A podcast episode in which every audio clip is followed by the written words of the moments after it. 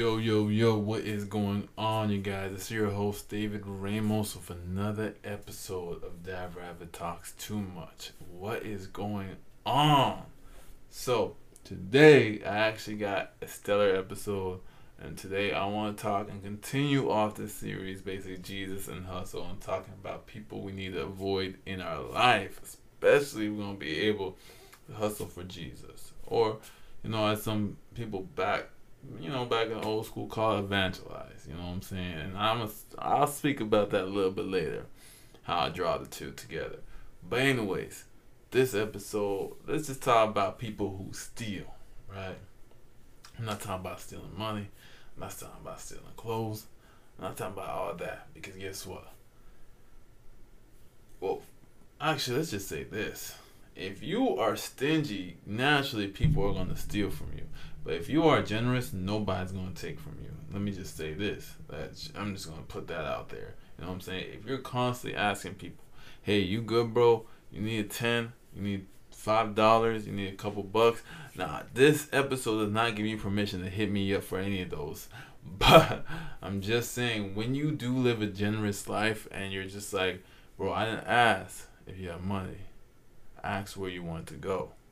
Oh, you want Starbucks? Let's go right now." Want this, you want this, you want this, let's do it, let's go right now. If you live a constant, generous life, nobody's gonna steal from you. You got favor from the Lord. I, I. Let me get that Crenshaw I like that. I no that that what's it? All American I. There you go. But let's just talk about stealing, especially in the business world and with creatives and everything is one thing to be inspired by a brother, but it's a completely different concept to be stealing things from a brother. You know what I'm saying? When you're inspired, you do give credit because you're kind of like, man, I got this from so and so, so and so taught me this, and I just kind of made it my own. You know what I'm saying?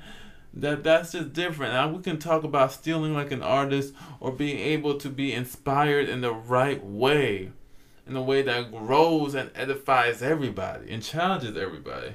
But when you just saying that, hey, this person's book, putting your name on it and passing it as yourself, no, no, what is that?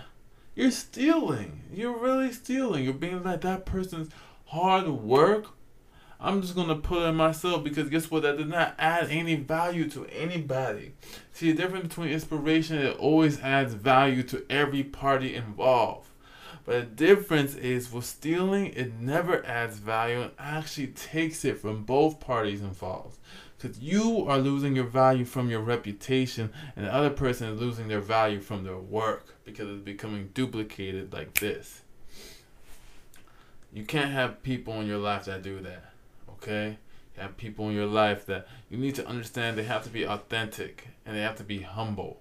Humble, humble, humble. I'm gonna be honest too. A lot of people like stealing titles and position names for a resume because they want to sound sweet in what they say.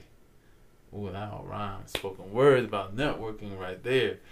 It, it, it just killer sometimes. Like I'll be on the phone, somebody be like, "Yeah, really successful dude, really great guy." We we oversaturate and we hype up these things to be huge, immense, and great when they're really not. You know what I'm saying? It's like the full story concept that we talked about yesterday. We really need to avoid these type of people who steal. Okay. Hope we do. Hope y'all do in the future. But thank you guys for listening to another episode of That Rabbit Talks so much. You guys are amazing. You guys are wonderful. Take care. I love you guys. Love you guys. Love you guys. All right. Peace out.